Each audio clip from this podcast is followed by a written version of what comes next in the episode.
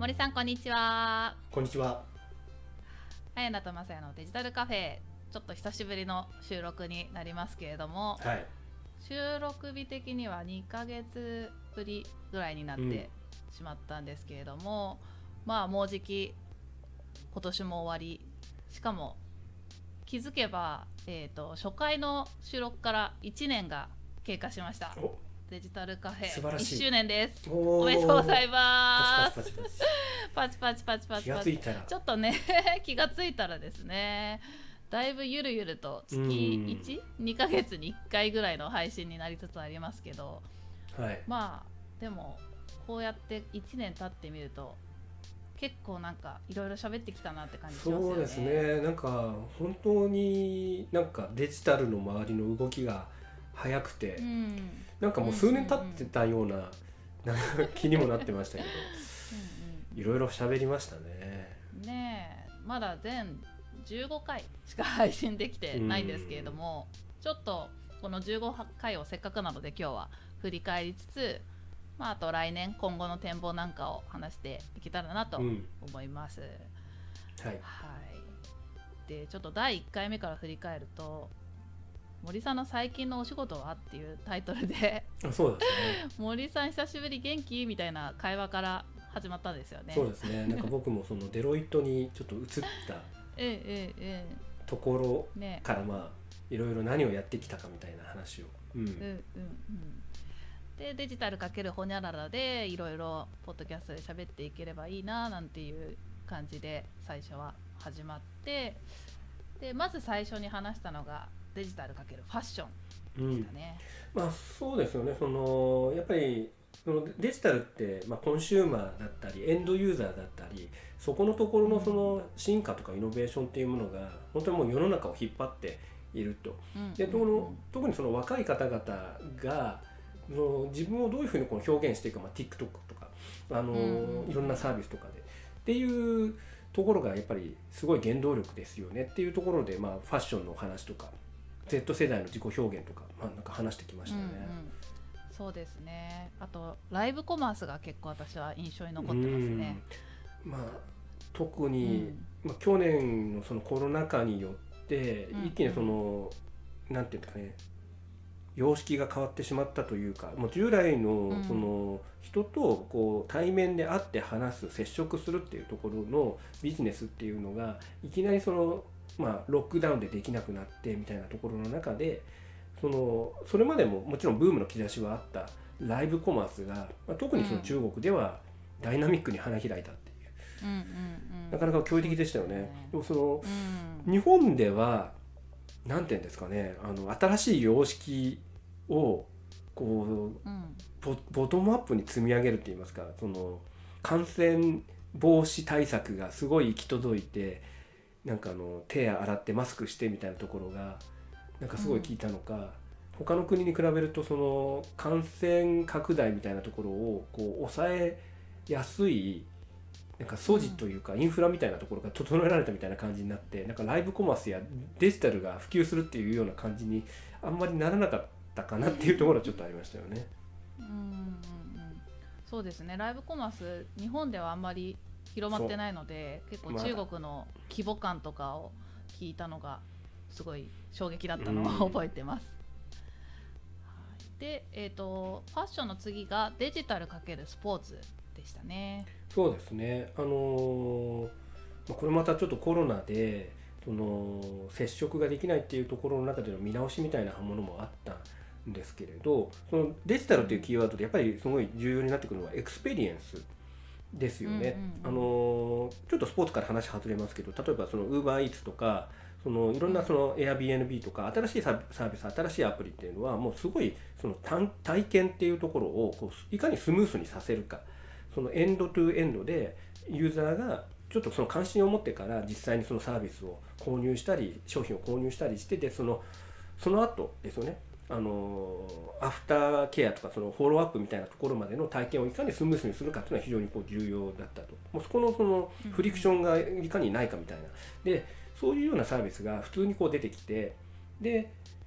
なんかあのいろんなビジネスもそれと比較されるようになったと。例えばなんか銀行のアプリも な, なんで ウーバーイーツ と違ってこんなに面倒なんだろうとか、そのそのただその銀行アプリも他の銀行サービスと比較されるんじゃなくて Uber Eats と Airbnb と比較されちゃうんですよね。確かに確かに、はいうん、でそういうようなところの中でもスポーツも例えばその他の体験とどう違うのかみたいなところっていうのをやっぱりこうちゃんとこう、こう見直したり考えたりすることが非常に大事だよねっていうような話があって、で、まあ、そのコロナ禍での見直しっていうところもあって、で本当にそのスポーツの良さみたいな何かみたいな話をちょっと取り扱いましたよね。うーんそうですね。あとデータサイエンスにが生かされてこうチームが強くなるとかそういう話も結構面白くてスポーツ好きの人にも反響がありました、ね、ああありました、はい、それはちょっと良かったですちょっと目から鱗だったとか言われたりして、はい、嬉しかったですね。あとはそのスポーツの前後でちょっと雑談というかいっかいで話したのがクラブハウスの話だったりオンラインカンファレンスの話だったりなんですけど実はこのオンラインカンファレンスの工夫と楽しみ方っていうだいきゅうかいめの回が結構再生回数が高くてやっぱそこ興味ある人多いんだなと思いましたね。うんうんなるほどね。確かにその、まあ、実際やっぱり綾菜さんはもうプロ中のプロという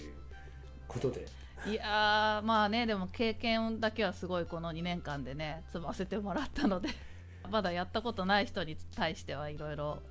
教えられるというか共有できる体験はあるのかなと思います、ね、このいちねんで綾菜さん自身のそのオンラインカンファレンス能力ってすごい上がったんじゃないですか。そうですねもうそればっかやってたんでね、はい、ねあのいっかげつに何本も回してるのでこの前はい、あのあれですよねオンラインカンファレンスと同時並行ににほん回したっていう、うん、そうですねあれはまあ社内でですけど、はい、そういうのもやったりできるようになってきましたね。うん、いやそこのノウハウってでも非常に重要ですよね。うん、そうですね。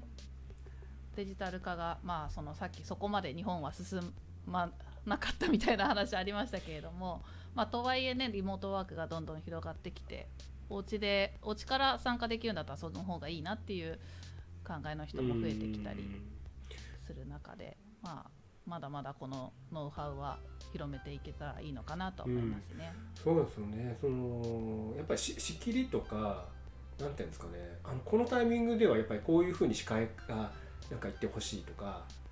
うん、なんかそういうこう間合いみたいなのっていうのはやっぱりそのオフラインのミーティングとは違うオンラインの流儀みたいなものこう出てきてますよね。うん、なんかこのタイミングでなんかこう言ってほしいみたいなのをこうみんな思うみたいな。でそれで司会がそういうことを言うと、うん、なんかみんな安心するみたいな。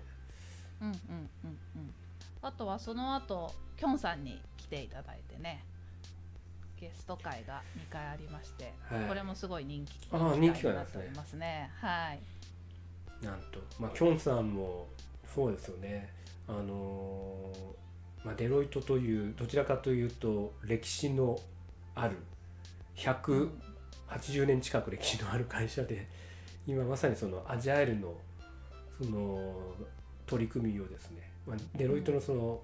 うん、なんていうかね、コアなソリューションにしていくみたいなところいろいろ挑まれてますけれど、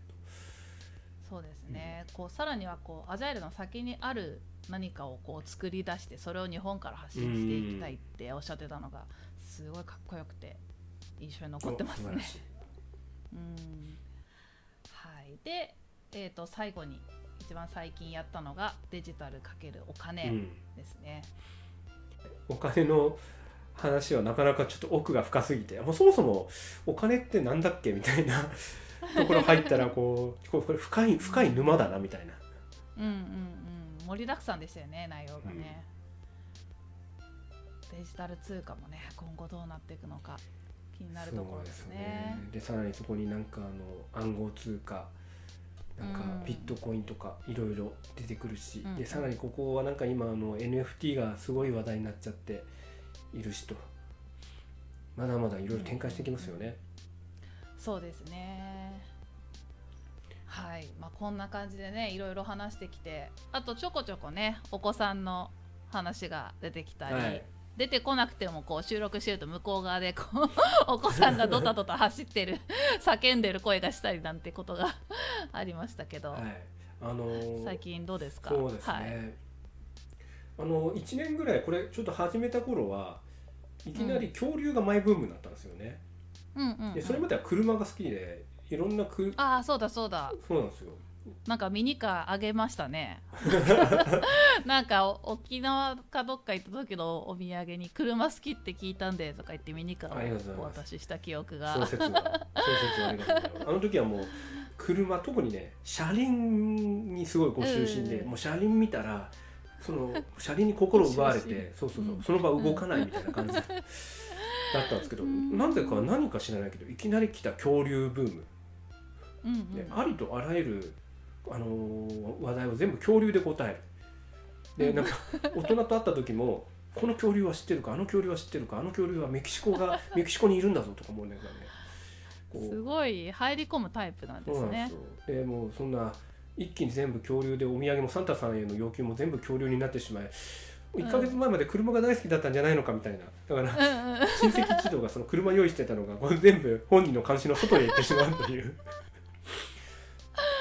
あのー、で恐竜ちょっと長かったんですけど、うんあのー、くがつくらいから本人の関心がなんか知的な方向にちょっとシフトしたんですよね一度で、はい、なぜかあのエジプトブームがやってきて、へーでもうエジプトピラミッドスフインクスツタンカーメンもあとその要するにマミーですねミイラですよねとかあと棺、うん、コフィンとかねあのうんうん、そういうのにすごい関心持ってもうナショジオのドキュメンタリーを見せろ言うわエジプトの本を買ってこい言うわでエジプトのその図鑑とかも買うわで、うん、上野博物館であの、はいはいはい、ありますね、あったので大英帝国展、うん、そのあのあったのでやってましたよね。それ見に行ったりとか、うんうん、もうすごいハマり方してですね、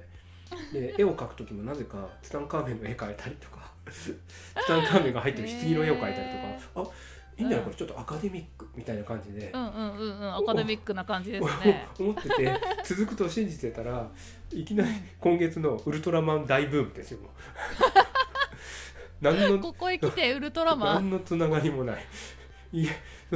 そしたらもうなんかね本人が多分ねちょくちょく YouTube で多分見てたんでしょうね。で、うん、なんかねすごい知識がもうインストールされててウルトラマンのなんか、ね、ありとあらゆるシリーズがなんかね、うん、あの入ってるんですよ情報が。すごい。だからね、もう昔のももちろん太郎とかその帰ってきたウルトラマンとか、うん、セブンとかウルトラの父とか母とか、うんうんまあ、そこら辺はもちろんですけどもう最新のやつもこう全部押さえててですねへこの子供の吸収力すごいですよ ね, すねサンタへのリクエストが一気にウルトラマンになってて、うん、あのエジプトとか恐竜で準備してた親戚一同がまたねやられるという、はい、へじゃあ最近はウルトラマンということで完全にウルトラマンなんですよ。どこまで続き次何に行くかがちょっと見ものですね、はい、あでも ね, あのねじわじわそういえば、うん、ポケモンも侵食してきてますね。おはいはいはいはいはい、うんうん、どこで覚えてくるんですかねそのポケモンなんか友達とかと。いや基本的にやっぱりなんか、ね、友達からなんか来ますね。そうですよね、うん、エジプトも友達エジプトねエジプトなエジプトはなんかテレビ見てた時にナショナルジオグラフィックのコマーシャルをちょっと見て、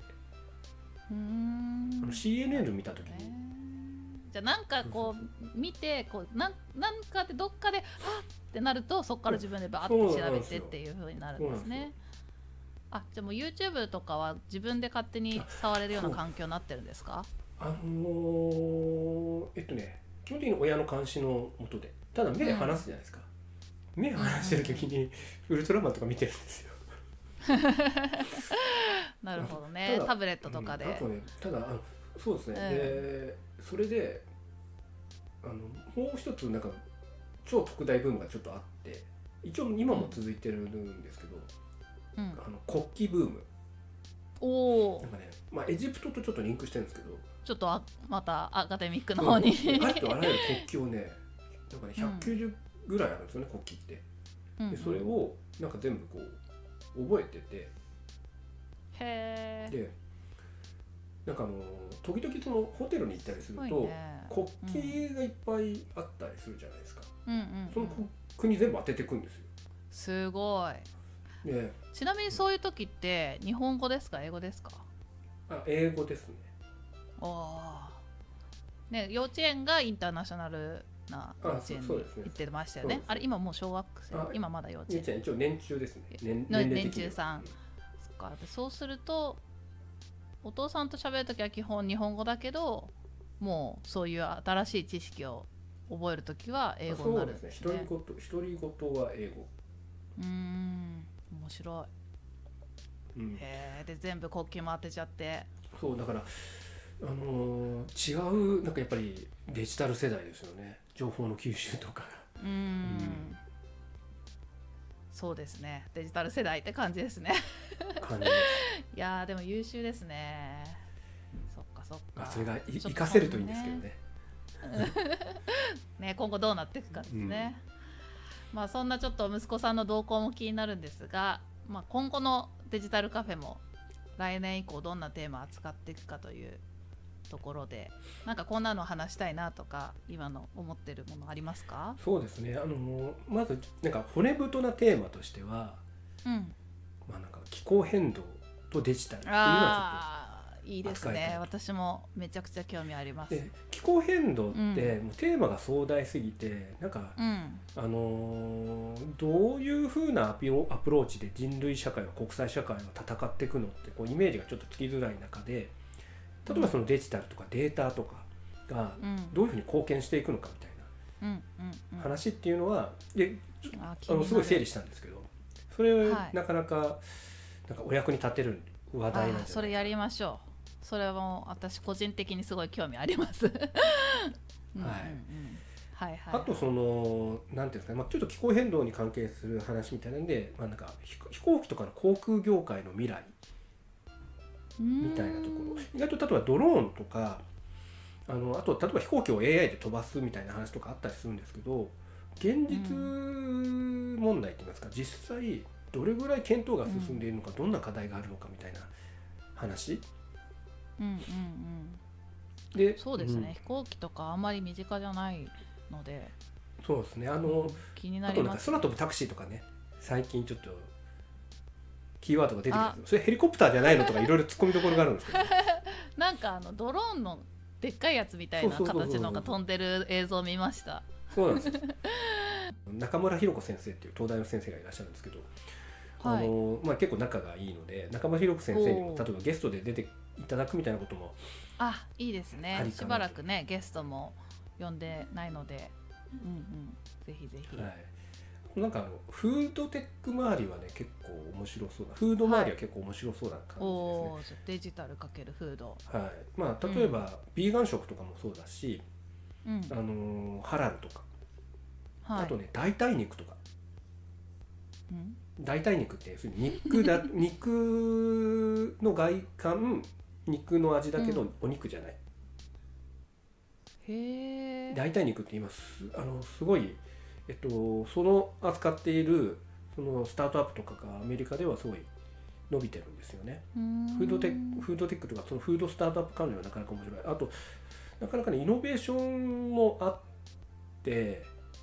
例えばなんかあの無味無臭のスプレーなんだけど、そのスプレーを吹きつけると 賞, 賞味期限がにばいになるとかね。だからね、あの、怖い、あの怪しい話をしてるんじゃなくて、ちゃんとあのこれちょっと怪しく聞こえるようにむしろ今言ったんですけど、聞こえる、えーとね、ちゃんとした理由っていうかね、あの、うん、ああのててちゃんと説明すると、あ、なるほど、それは確かに賞味期限にばいになりますねみたいな話。あ、でも面白いですね、そういうのも、うん、結構ねイノベーションがあるんですよ。なるほどなるほど、はい、じゃあデジタル×気候変動、デジタル×飛行機、デジタル×フード、うん、他にもありますか？そうですね、なんかあの、あのデジタルと例えば、まあ、じなんか自分たちのそのキャリアとか働き方とか、あるいはなんかあの、はいはいはい、スキルアップみたい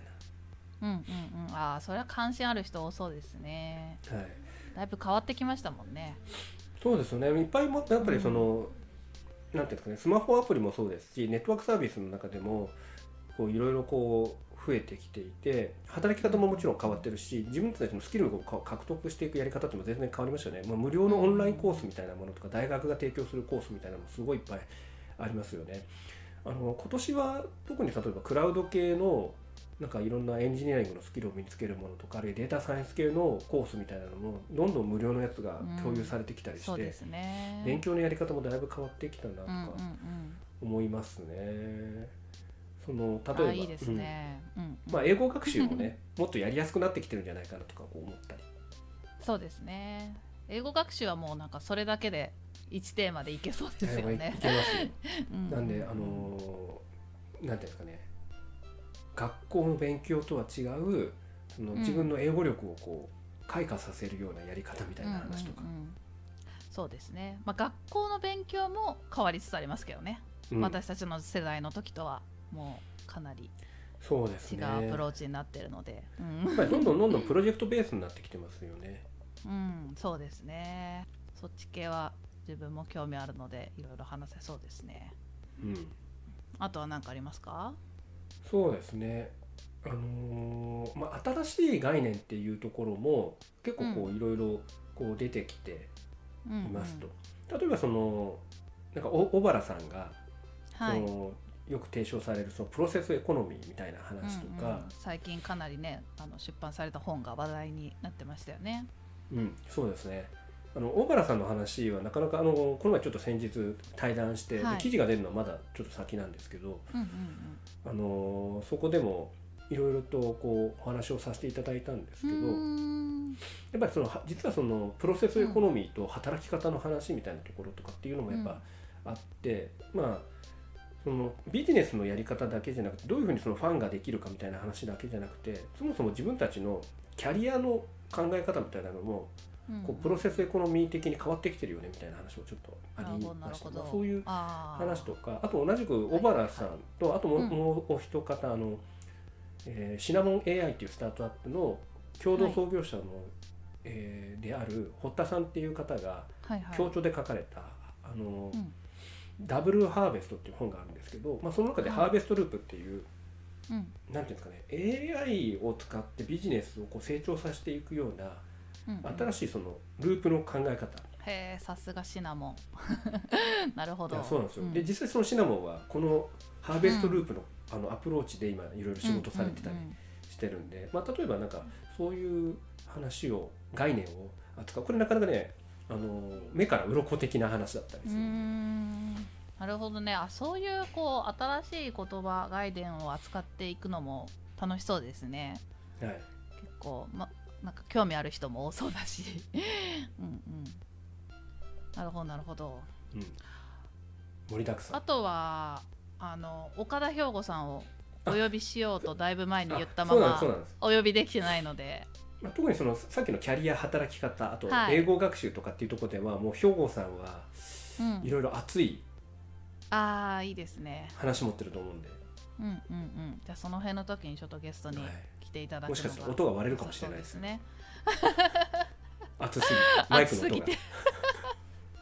そうなんだ、ちょっとまだお話ししたことないのでかなり楽しみですねそれは